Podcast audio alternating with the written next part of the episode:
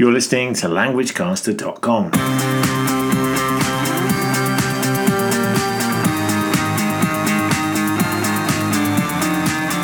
Hello, everyone. This is Damian from the Learning English Through Football team. Um, I hope we're all doing well and staying safe wherever we are in the world. Um, I'm here in a cold and wet East London, and of course, still in lockdown, but enjoying as much football as I can watch, and that's despite my team Tottenham's terrible week. Now, as regular listeners to the show will know, our other contributor to the podcast is Damon, who is based in Tokyo. Hello, Damon. Hi, Damian. Good to hear from you. How, how are things in Tokyo?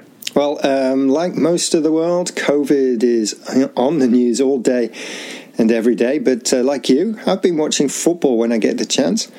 Indeed, I watched our teams, Tottenham and Liverpool, play an exciting game a few days ago. I'm not sure it was that exciting for Spurs fans. we lost 3 1, and probably even worse than that was the fact that we also lost our talisman striker, Harry Kane. Oh, losing at home, even to the champions, it's never fun. Yep, losing at home is never good. And Liverpool lost uh, their three year unbeaten run at home with a 1 0 loss to Burnley uh, the game before playing Spurs. So it's been a bit up and down as a fan recently. Actually, uh, the season has been a bit up and down, hasn't it, uh, for both Liverpool and Spurs. When they met in December, Spurs were top and Liverpool second, weren't they? Yeah, that seems so long ago now for Spurs as we're not playing well at all. Tell me, Damian, what have been the high and low points so far as a Liverpool fan?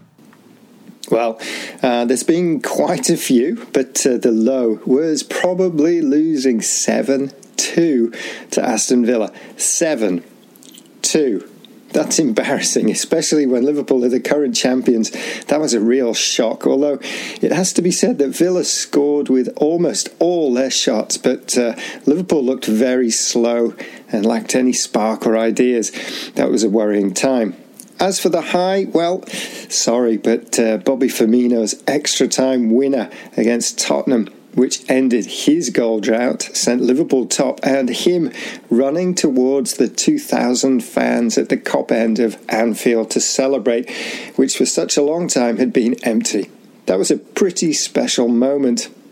How about you? Well, as I've mentioned, uh, this week has been a low point with two defeats and some injuries. But one thing we should remember is that Spurs have already played 34 matches this season in the Premier League, the Europa League, the FA Cup, and the League Cup, where we will play the final in April.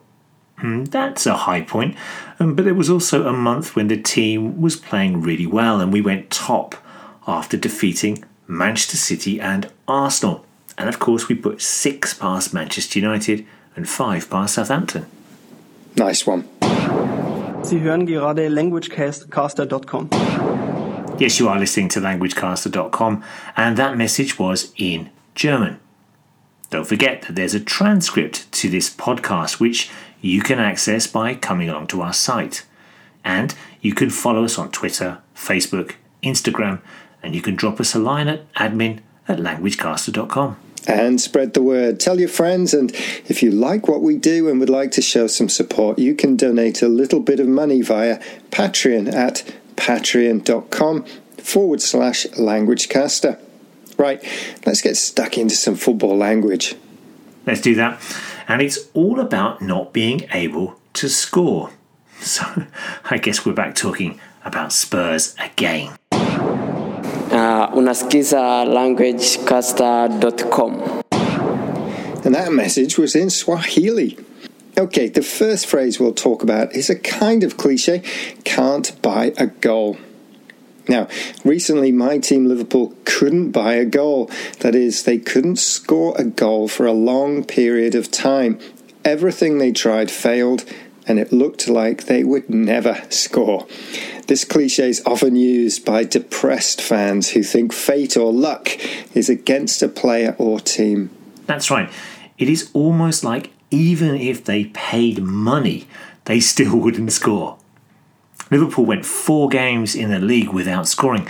They couldn't buy a goal between the end of December and the end of January. What about other phrases to talk about periods when a player or team can't score?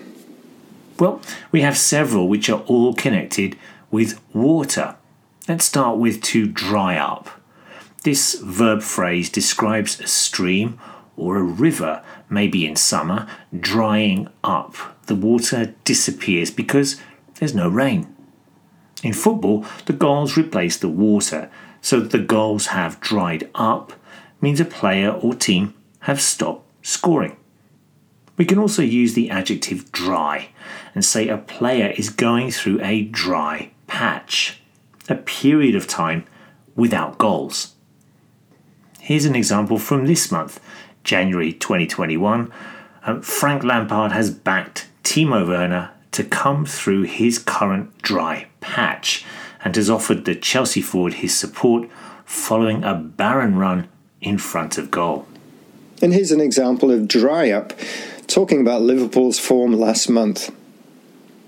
While there is no single factor behind Liverpool's goals drying up, there are several areas of concern that are contributing to the issue.